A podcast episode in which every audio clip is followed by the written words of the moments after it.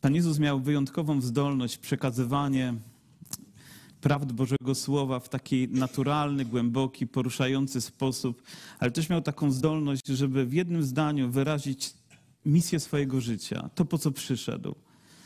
My, gdyby nas ktoś pytał w zasadzie dlaczego żyjemy, jaki jest cel, jaki jest sens, jak, jak, jak, jaka jest misja naszego życia, to z pewnością musielibyśmy się bardzo długo zastanawiać i być może gdybyśmy mieli to spisać, to zajęłoby nam kilka stron. A Pan Jezus wyraził to na końcu jednej z historii, którą chciałbym dzisiaj omówić jednym zdaniem. Jednym zdaniem, które dla nas, ludzi ewangelicznie wierzących, jest tak niesamowicie ważne i poruszające. A mówi tak, przyszedł, przyszedł bowiem Syn Człowieczy i Pan Jezus w innym miejscu mówi, ja przyszedłem po to, aby szukać i zbawić to, co zginęło. Mówi, przyszedł Syn Człowieczy, przyszedłem, aby szukać i zbawić to, co zginęło. I w zasadzie w tych słowach zawiera się wiele historii, które czytamy, które rozpatrujemy i również nasza historia, że Jezus przyszedł, aby nas odnaleźć. I myślę sobie, że łatwo byłoby na podstawie tych słów powiedzieć: Panie, chcemy jedynie kontynuować Twoją misję. Chcemy również sprawić, żeby ludzie odnajdywali Ciebie, społeczność z Tobą, żeby na nowo mogli do Ciebie przychodzić z otwartymi sercami, a Ty zatroszczysz się o ich życie. I tak było w tej historii, która właśnie rozpoczyna się w XIX rozdziale Ewangelii Łukasza.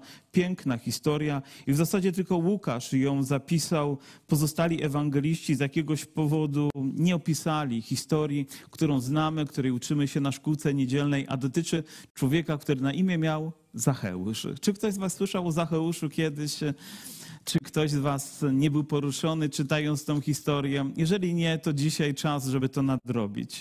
I oto czytamy, że Pan Jezus wszedł do Jericha i przechodził przez nie, a oto mąż imieniem Zaocheusz, przełożony nad celnikami, człowiek bogaty, pragnął widzieć Jezusa, kto to jest, lecz nie mógł z powodu tłumu, gdyż był małego wzrostu. W zasadzie, gdy myślimy o Zacheuszu, to od razu człowiek małego wzrostu, że nam się z tym kojarzy, ale chciałbym chciałbym, żeby ten aspekt jakby nie zaciemnił nam tej postaci, jego serca, jego oczekiwania, jego pragnienia, z którym i my wszyscy możemy się w jakiś sposób utożsamić. Ale rozpoczynając tę historię, oto czytamy, że Pan Jezus wszedł do Jericha, do miasta. Ale Chwilę wcześniej czytamy, że gdy Pan Jezus wchodził do tego miasta, teraz przechadzał się przez nie, ale gdy wchodził do tego miasta, oto przed tym bramami tego miasta był inny człowiek, który był ślepy. Marek nawet podaje jego imię, że na imię miał Bartymeusz, który gdy usłyszał, że Jezus idzie, zaczął głośno wołać Jezusie, Synu Dawidowy, zmiłuj się nade mną, aleluja. Znaczy on tego nie powiedział, to ja dodaję tutaj na jego słowa, po prostu tak reaguje, aleluja. To właściwe gdy ludzie wołają do Pana, ale wiemy, że Pan Jezus zatrzymał się, że modlił się, otworzył jego oczy, dokonał cudu w jego życiu, ten wyraził to pragnienia Panu czynił. I czytamy też, że on szedł za Jezusem. Myślę sobie, on wszedł za Jezusem i Pan Jezus wszedł do Jericha i ten wcześniej żebrzący, biedny człowiek idzie razem z Panem Jezusem i oto pojawia się inna postać, która jest tak odmienna od tego ślepego przy drodze. Czy zwróciliście kiedyś uwagę na to, że mamy taki kontrast na przestrzeni kilku niemalże wierszy? My często tak Biblię dzielimy na rozdziały, na wiersze i czasami gubimy historie, które łączą się, które przeplatają się po prostu ze sobą. I oto widzimy biednego, ślepego człowieka. I on tam znalazł się nieprzypadkowo, bo wiemy, że Pan Jezus przyszedł, aby szukać i zbawić to, co zaginęło. I ten człowiek był zaginiony. O, tacy to potrzebują Jezusa. Tacy pod biedronką, którzy siedzą, oni potrzebują Jezusa. Tacy, którzy się siedzą, oni wszyscy potrzebują Jezusa. Ale wygląda na to, że Jezusa nie tylko ci tak szczególnie potrzebujący, ale tak naprawdę szczególnie potrzebującymi jesteśmy wszyscy i my wszyscy potrzebujemy Jezusa. I oto pojawia się inny człowiek, o którym czytamy, że był przełożony nad celnikami, człowiek bogaty. I to określenie mógłby już powodować, że spojrzenie innych ludzi na tą samą postać jest zupełnie inne niż nasze. Dlaczego? Dlatego, że celnik w tamtych czasach równocześnie był człowiekiem bardzo wzgardzonym, pogardzanym przez innych, że ludzie patrzyli na niego niemalże z oburzeniem. Dlaczego? Ponieważ wyciągał z ich portfela pieniądze i czasami wyciągał ich więcej nawet niż prawo mu do tego dawała, że nadużywał tej władzy, która została mu dana, a do tego jeszcze kolaborował z okupantem, ponieważ wiemy, że Izrael wtedy był pod panowaniem Rzymu, a więc jeżeli pieniądze były wyciągane, to część tych pieniędzy była odprowadzana do Rzymu, znaczna część. Dużą część zostawiał sobie Zacheusz, a część szła na jakieś bieżące wydatki. Co się zmieniło, prawda? Nie, nie będziemy tego ciągnąć w ten sposób, ale widzimy, że był to człowiek, który był wzgardzony przez innych, a jeszcze był przełożony nad celnikami. A więc był człowiekiem, który zarządzał innymi, którzy tę samą krzywdę robili. Czytałem kilka komentarzy na temat celników i oni mieli takie prawo, że nawet mogli kogoś zatrzymać na drodze, aby wyegzekwować od niego podatek, a jeżeli nie, to zabrać mu jego mienie. To tak jakby ktoś zatrzymał was na ulicy i zabrał wam samochód. Nie myślę, żebyśmy byli z tego powodu szczęśliwi, wiedząc jeszcze, że on gdzieś tam zostanie przekazany komuś i nawet pieniądze nie będą służyć dobru narodowi, tylko jakimś innym celom. To straszna rzecz.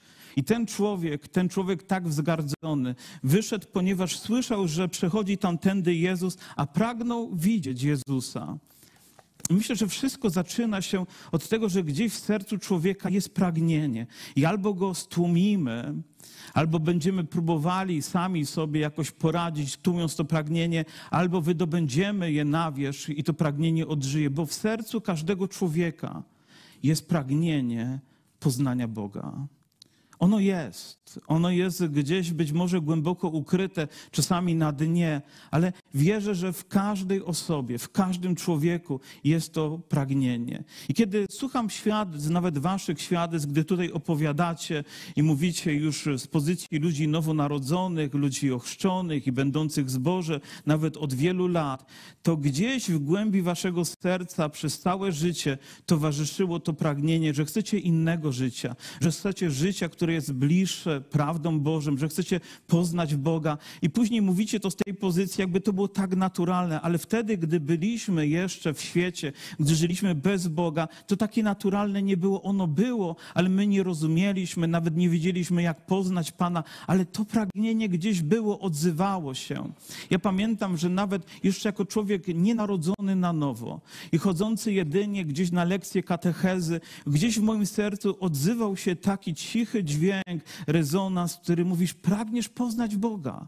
Ja nie wiedziałem, jak go poznać, nie wiedziałem, gdzie szukałem w, różnych, w różny możliwy sposób, próbowałem w bardzo religijny sposób, ale to nie pomagało, aż spotkałem Jezusa. Tak naprawdę Jezus spotkał mnie, ponieważ On widział, On słyszał moje pragnienie, które wydobywało się. Czasami nawet padałem gdzieś na kolana przy moim łóżku i wiedząc, że potrzebuję modlitwy, wołałem do Boga i co dla mnie dziwne, tak jak potrafiłem. Używałem nawet własnych słów, nie używałem formułek i być może to również było owocem tego, że to pragnienie ziściło się, gdy Jezus prawdziwie się pojawił. Nieprzypadkowo Jezus idzie jakąś drogą, nieprzypadkowo nas spotyka, nieprzypadkowo jesteś dzisiaj tutaj. Nawet gdyby tak się wydawało, to wierzę, że jest to wyjątkowe miejsce spotkania nas z Bogiem, ze względu na to, że to nie my, ale On zaplanował to dla nas. Abyśmy mogli usłyszeć Ewangelię, abyśmy mogli być dotknięci Jego łaską i Jego mocą. I zobaczcie, że rozpiętość jest tak duża od ślepego Bartymeusza, który był żebrakiem, do bardzo, bardzo zamożnego człowieka, który był pogardzany przez innych. Całe to spektrum ludzi po środku, to również i my, czy jesteśmy bliżej tej części, czy tej, ale jesteśmy w tym samym miejscu potrzeby spotkania Boga, jeżeli tego nie miało miejsca w naszym, w naszym życiu. A więc on miał to pragnienie i bez względu na to, jak oceniali go ludzie, on coś zrobił. Z powodu tłumu nie mógł e, zobaczyć, no bo jeżeli stoi przed tobą jakiś dryblas, który ma 2 metry 5 centymetrów wzrostu, Ochrzciłem wielu ludzi w naszej społeczności, ale pamiętam tą, którą ochrzciłem najwyższą. Miał 2 metry 5 centymetrów wzrostu. Na imię miał Mariusz, grał, grał siatkówkę. Nawet ostatnio próbowałem wywołać kogoś przez, no, przez telefon i mam takie automatyczne wywoływanie, że rozpoznaje mój telefon, mój głos. Lubi mnie. W każdym bądź razie powiedziałem imię i nazwisko. On zadzwonił zupełnie do kogoś innego. Zadzwonił do tego Mariusza, który miał 2 metry 5 centymetrów wzrostu. Ale każdy, on nawet gdy przychodził na nabożeństwo, zgadnijcie, gdzie siadał. z tyłu, ponieważ wiedział, że kiedy on stanie, to nikt za nim.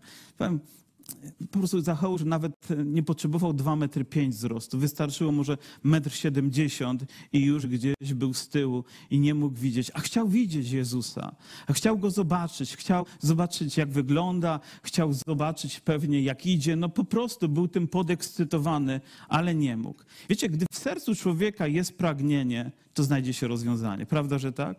Nie wiem, jak to jest, ale jeżeli coś gdzieś sobie uzmysłowiłem, że tego chcę, to mało co mnie było w stanie przed tym zatrzymać.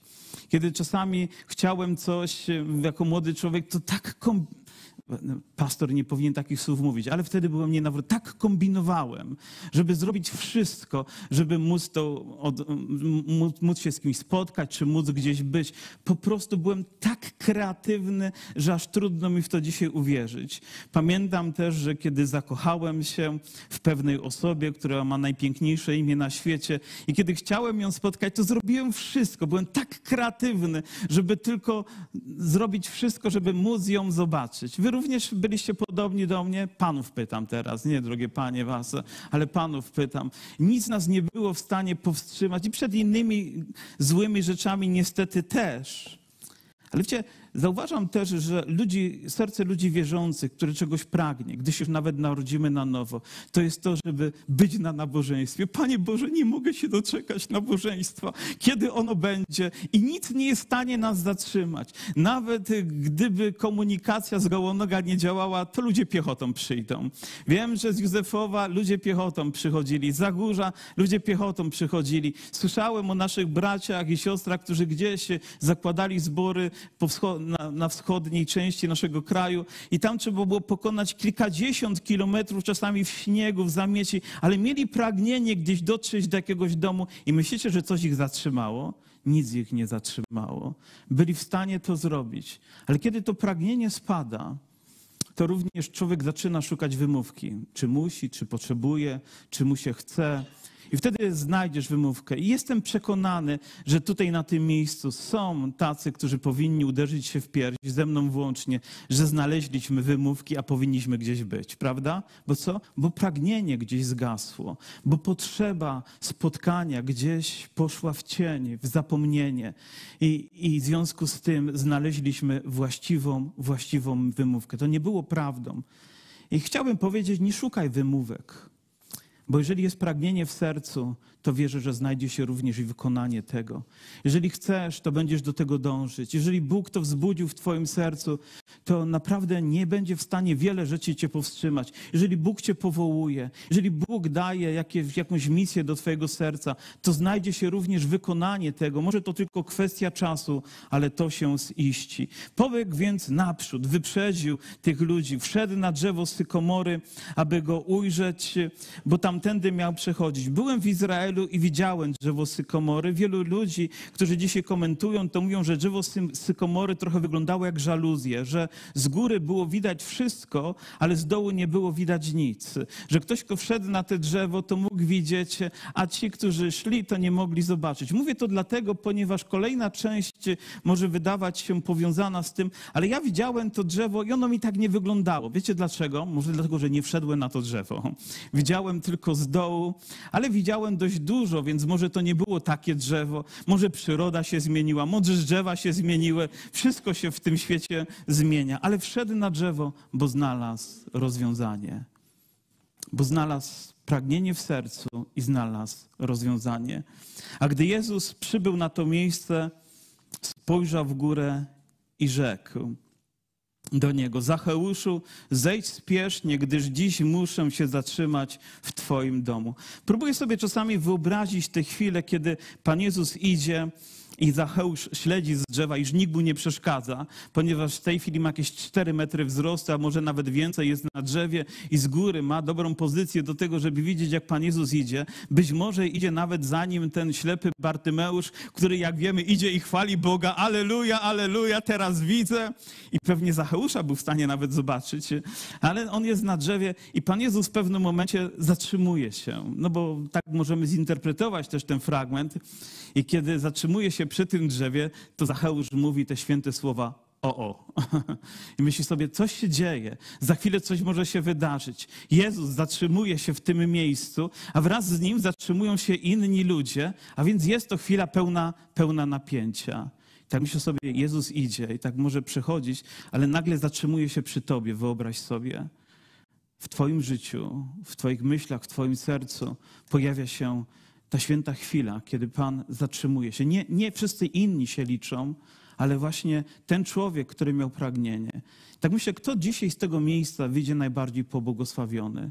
Może właśnie ten, kto przyszedł z największym pragnieniem, z największym oczekiwaniem, z nastawieniem na to, że bez względu na wszystko będzie wielbić Pana, przyjmie Jego słowo, nawet zostawi swoją wolę, by przyjąć Bożą wolę do swojego życia, Tacy ludzie nigdy się nie zawiodą.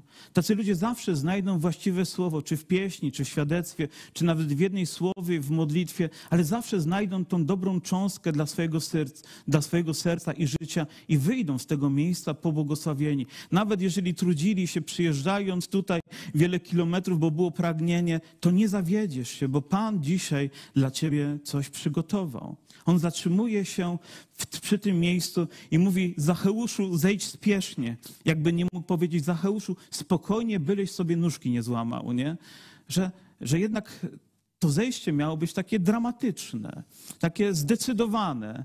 Nie, że będzie kombinować jakoś, i znowu to słowo wypowiedziałem, próbując zejść tak, żeby być niepostrzeżonym przez innych, albo nawet udawać, że go tam nie ma, ptaka albo kogoś. No, nie wiem, oczywiście żartuję sobie, ale, ale szedł spiesznie. Wiecie, bo spotkanie z Bogiem powinno charakteryzować się pewną dynamiką. Że, że nie tak, no, no, no, próbujemy bardzo powoli, powoli, powoli, stopniowo, jak czasami wchodzimy do, do zimnej wody, tak, żeby się oswoić i myślę, że to jest bezpieczne.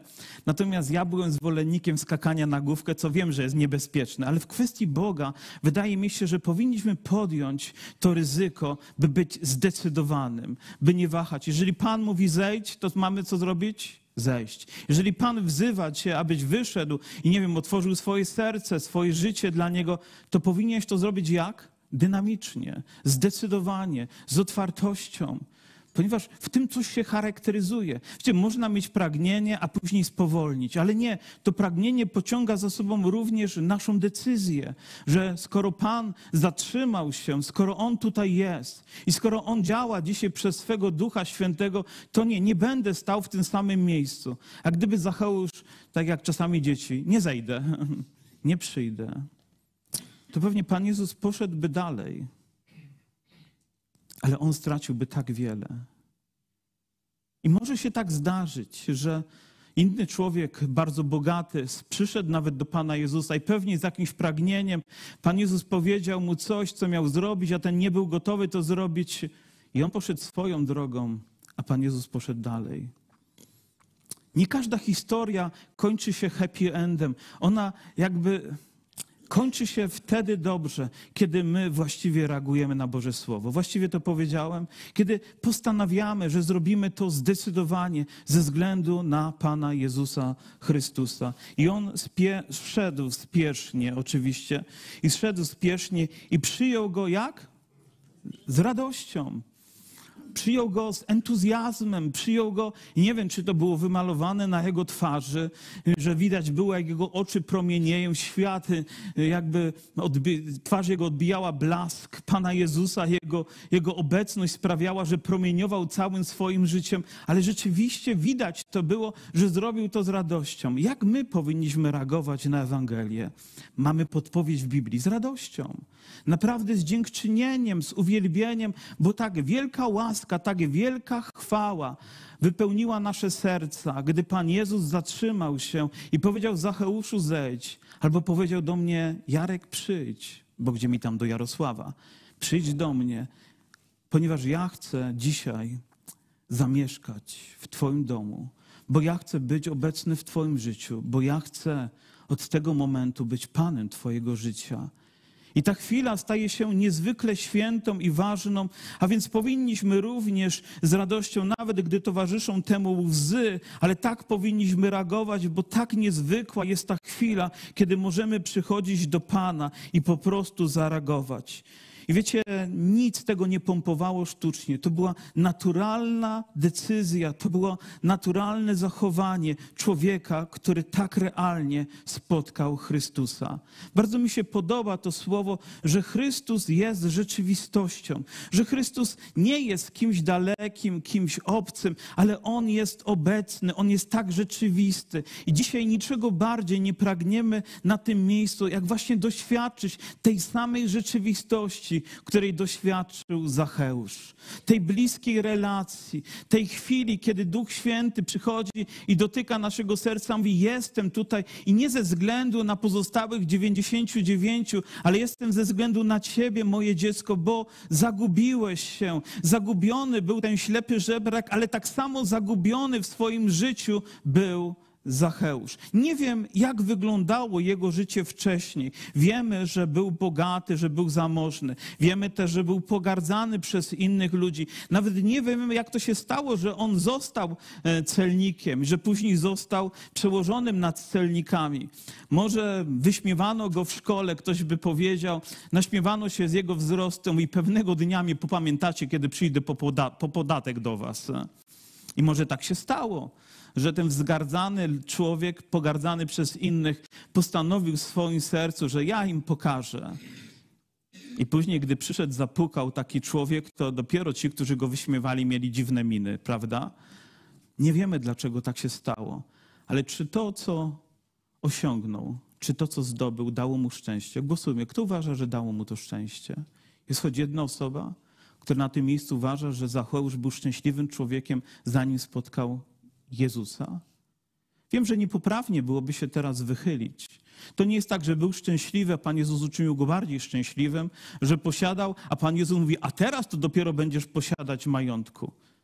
Coś wam powiem, nikt z nas nie ma prawa głosić takiej Ewangelii, ponieważ ona nie jest tą, którą ja czytam i tą, którą wy czytacie, jeżeli czytacie z otwartym sercem. Ewangelia to dobra nowina, która mówi nam, że potrzebujemy Jezusa.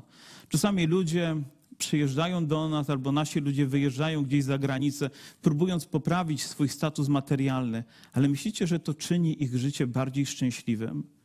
Tak naprawdę, dopóki człowiek nie spotka Jezusa, nigdy nie osiągnie tego, co da mu prawdziwe szczęście. Ale ten ubogi człowiek, który spotkał Jezusa, był szczęśliwy i Zacheusz, który spotkał Jezusa, w tym momencie przyjmuje go z wielką radością. Radość jest niczym innym jak owocem Ducha Świętego, tym Bożym działaniem, tym, co pojawia się niemal natychmiast, gdy tylko Boża obecność pojawia się w sposób autentyczny w naszym życiu. Ale jak wiecie, byli obserwatorzy tego wydarzenia, którzy widzieli, jak Jezus się zatrzymuje, jak mówi do Zacheusza, słyszą, jak mówi do Zacheusza, jak Zacheusz schodzi aby spotkać się, wszedł spiesznie, z radością zareagował, a widząc to wszyscy szemrali, mówiąc, do człowieka grzesznego przybył w gościnę. Nie mogli tego pojąć, jak mistrz, jak pan może z kimś takim w ogóle przebywać, jak w ogóle podać komuś takiemu rękę, jak wejść do jego domu, który był napiętnowany przez wszystkich. Ale czy zauważacie, że Jezus pokonuje wszelkie bariery?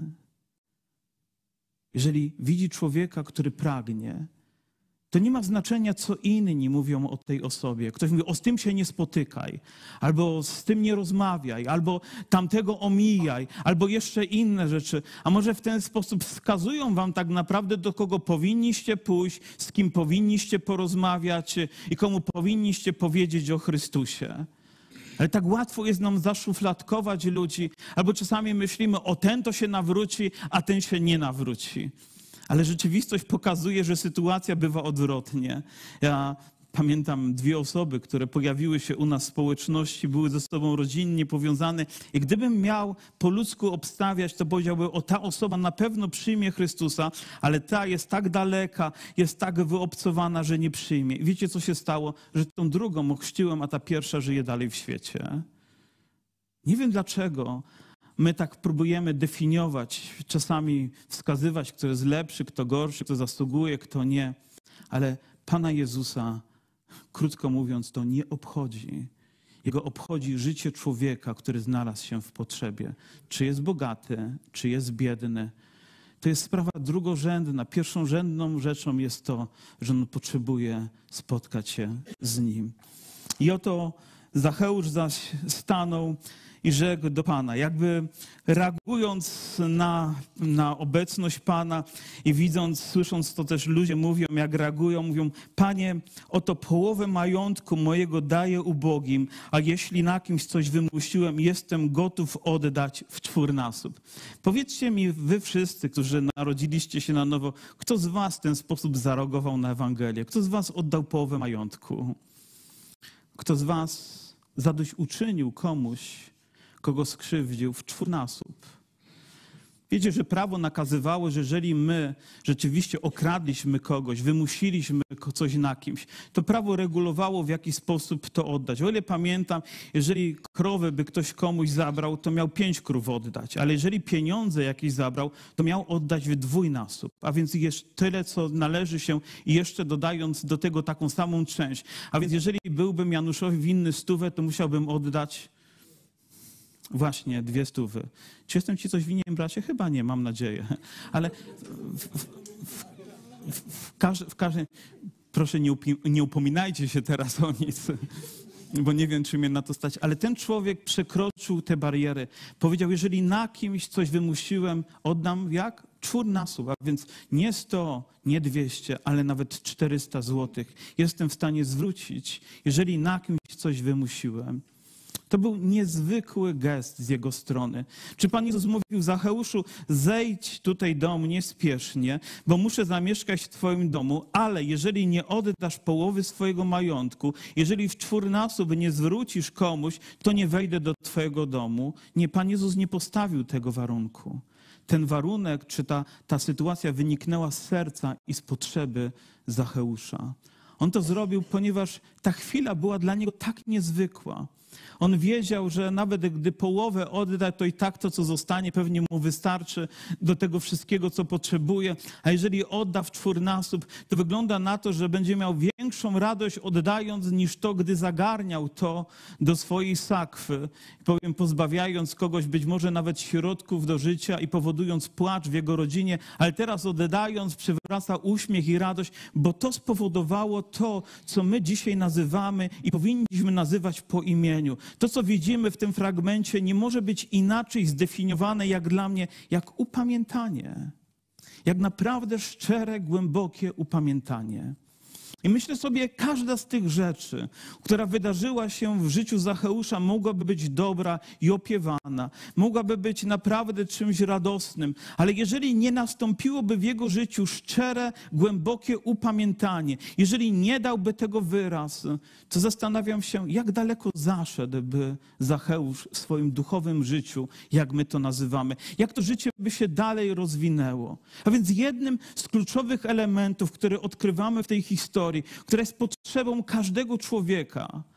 Myślę, że człowieka, który potrzebuje się narodzić na nowo i tego, który narodził się na nowo, ale gdzieś być może pogubił się w swoim życiu. Patrząc też taką nomenklaturą religijną wręcz, to Zacheusz należał do narodu wybranego, bo Pan Jezus powiedział też, że on przyszedł już szukać, aby e, to, co zginęło z domu izraelskiego, zdefiniował, że jego grupą docelową był Izrael. Oczywiście były małe wyjątki, ale to była ta grupa, dla której Pan Jezus wtedy przyszedł. Później wiemy, że Ewangelia poszła na cały świat. On był, on był człowiekiem, który należał, on był synem Abrahama, on był w potrzebie, ale pogubił się w swoim życiu. A więc możemy i tak, i tak rozpatrywać ten fragment, ale widzimy ten moment, kiedy przychodzi upamiętanie, kiedy przychodzi ta metanoja i zmiana. Wiecie, to nie jest jedyny fragment, gdzie Boże Słowo nie tylko ukazuje nam, ale wzywa nas właśnie do takiej postawy. Dlaczego wzrost duchowy może być zatrzymany? I wszystkie inne elementy miały miejsce. O tak, byliśmy na ewangelizacji. O tak, poczuliśmy Boże działanie, zostaliśmy dotknięci. O tak, pojawiły się łzy radości i być może nawet jakaś modlitwa. Ale jeżeli nie zamieniło się, nie poszło to dalej w upamiętanie, to bardzo szybko człowiek wraca do miejsca, z którego wyszedł wyszedł.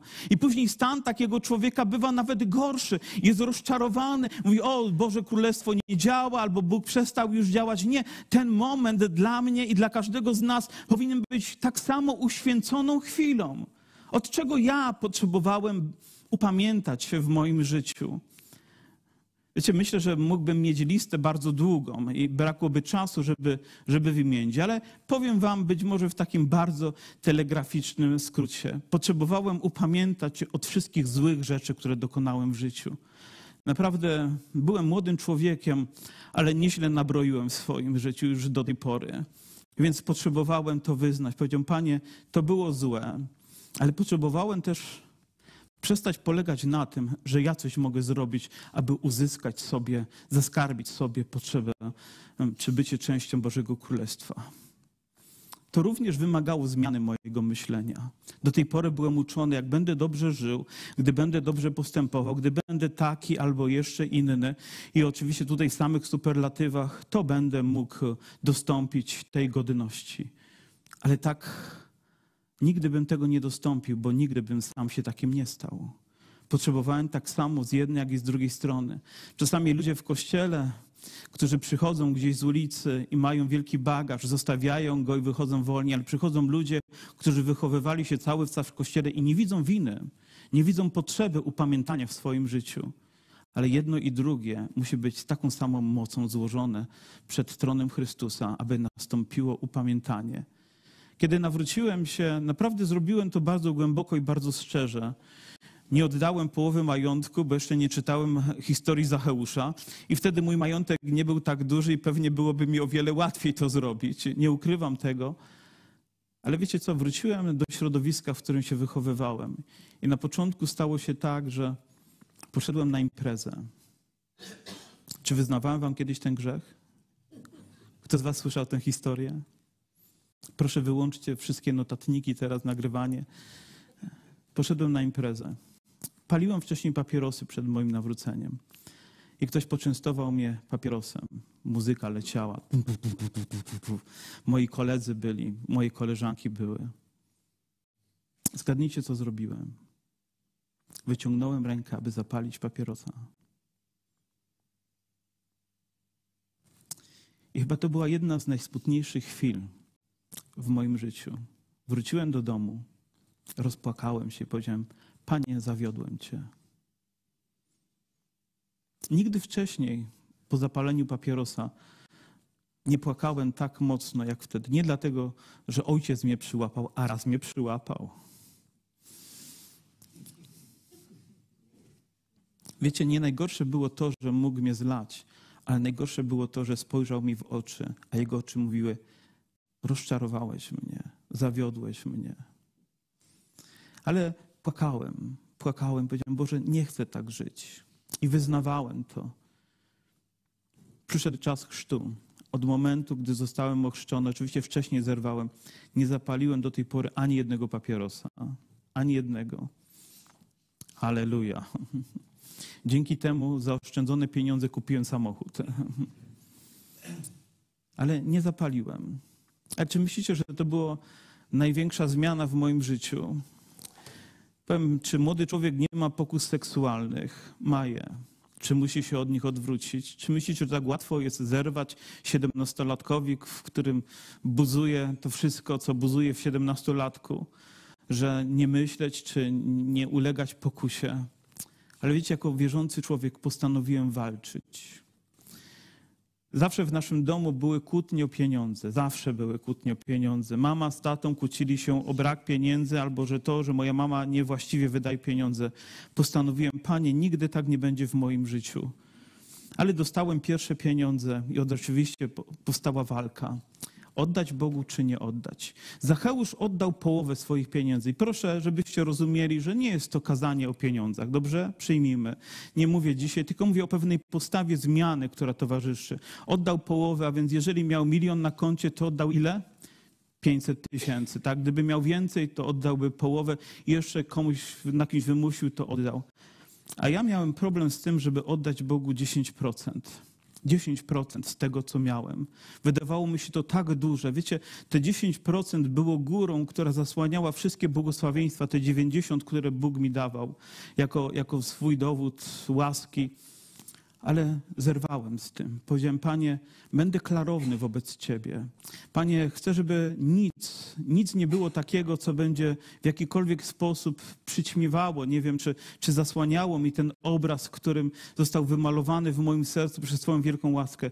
I zacząłem oddawać po prostu 10%. Nie dlatego, że zakon tak mówi, tutaj są kłótnie na niebie i na ziemi w tej, w tej kwestii, ale dlatego, że było to potrzebą mojego serca. Powiedziałem, zdefiniuję to, wyrażę to. I zacząłem oddawać i oddaję do dnia dzisiejszego. Czy były przerwy, czy były potrzeby upamiętania? Były, ale do dnia dzisiejszego jestem wierny. I kiedy oddaję, wiecie co? Przychodzi pokój do mojego serca. Za każdym razem, gdy przychodzi ten dzień, to wiem, że z radością mogę się rozprawić z czymś, co wcześniej było tak wielkim problemem. I wielu z Was ma problemy finansowe i nie wiecie, jak z nimi się rozprawić.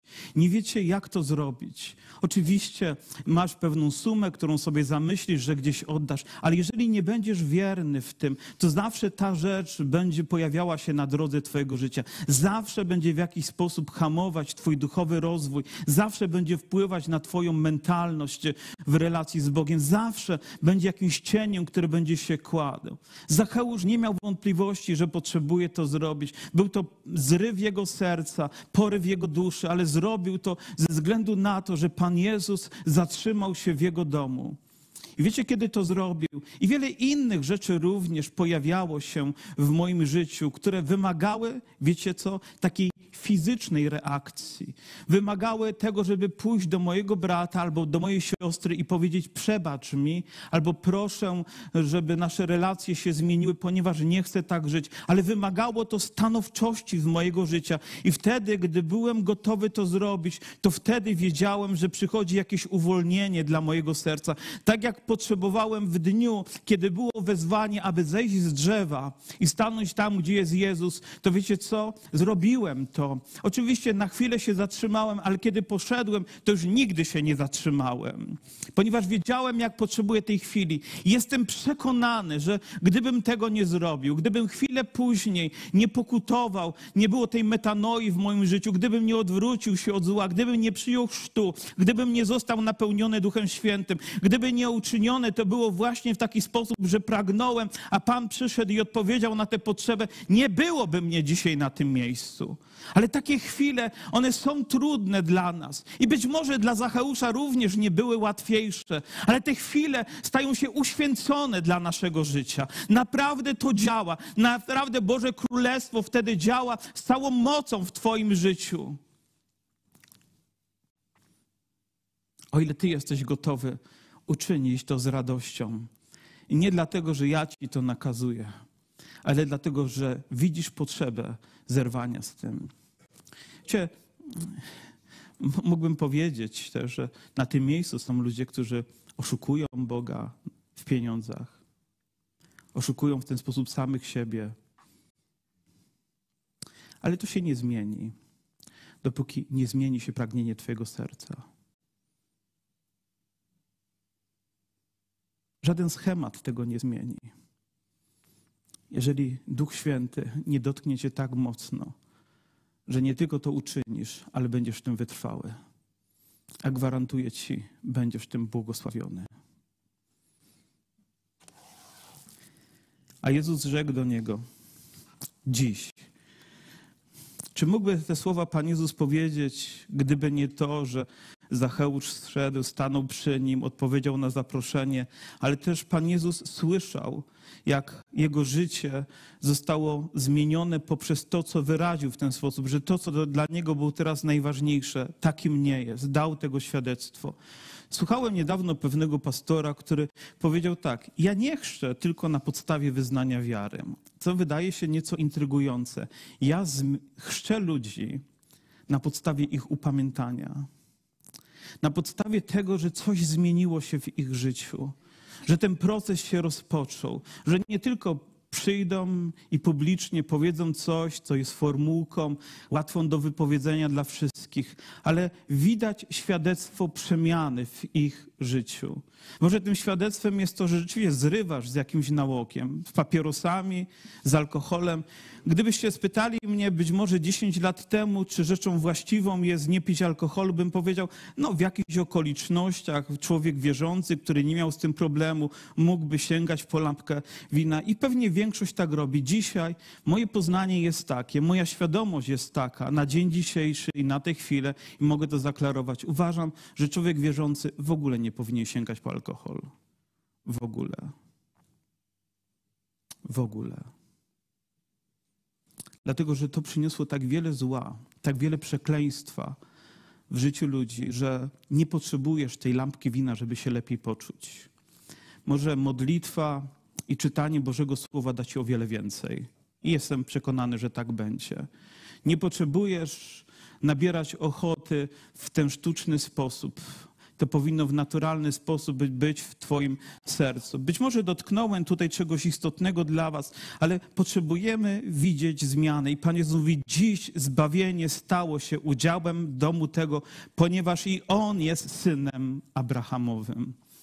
Wierzę, że każdy z nas urodził się na tej ziemi po to, aby spotkać Jezusa. Ale gdy Pan Jezus spotyka nas, abyśmy mieli wiarę i gotowość zareagowania na Jego obecność abyśmy otworzyli drzwi naszego serca, życia, naszego domu tak głęboko, aby to wniosło również całą przemianę w naszym życiu. Mówi, bo i On jest synem Abrahamowym. Nieważne, czy byłeś tym ślepym, żebrzącym gdzieś człowiekiem, dalekim i bez nadziei, czy wydawało ci się, że masz wszystko, a jednak nie jesteś szczęśliwy, to każdy z nas potrzebuje spotkać Jezusa. I my potrzebujemy, czasami gubimy się w naszym życiu, czasami gdzieś zaczynamy zbyt mocno polegać na sobie samych, może nawet na naszej tylko uczynkowości, albo nawet na naszych finansach.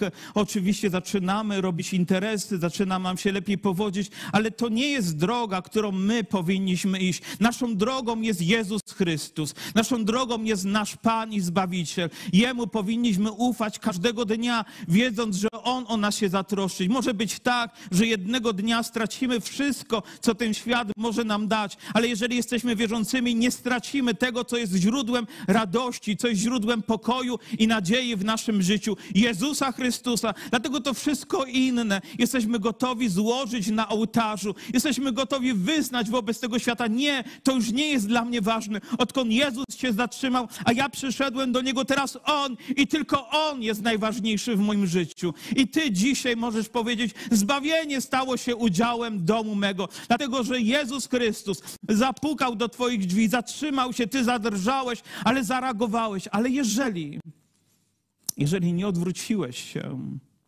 i to dotyczy ludzi, którzy nawet są w kościołach, ludzi, którzy zasiadają w ławkach, ludzi, którzy śpiewają pieśni, ludzi, którzy może usługują nawet, ale jeżeli nie odwróciłeś się, to tak naprawdę Twoje życie wciąż jest tylko pozornym życiem ale nie jest pełnym radości, nie jest pełnym nadziei, nie jest pełnym chwały Chrystusa.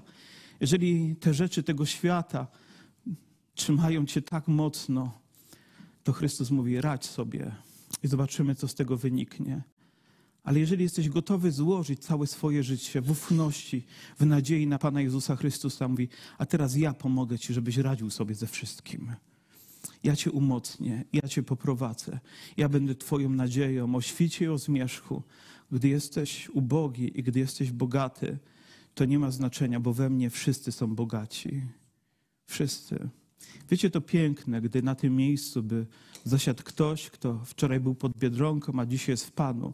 I ktoś, kto na koncie ma kwoty z sześcioma cyframi, ale dzisiaj jest w Panu i razem zasiadacie i wielbicie Pana. Aleluja. To jest miejsce dla każdego człowieka, który kocha Chrystusa i pragnie dla Niego żyć. I tutaj powinniśmy zebrać drugą kolektę, prawda?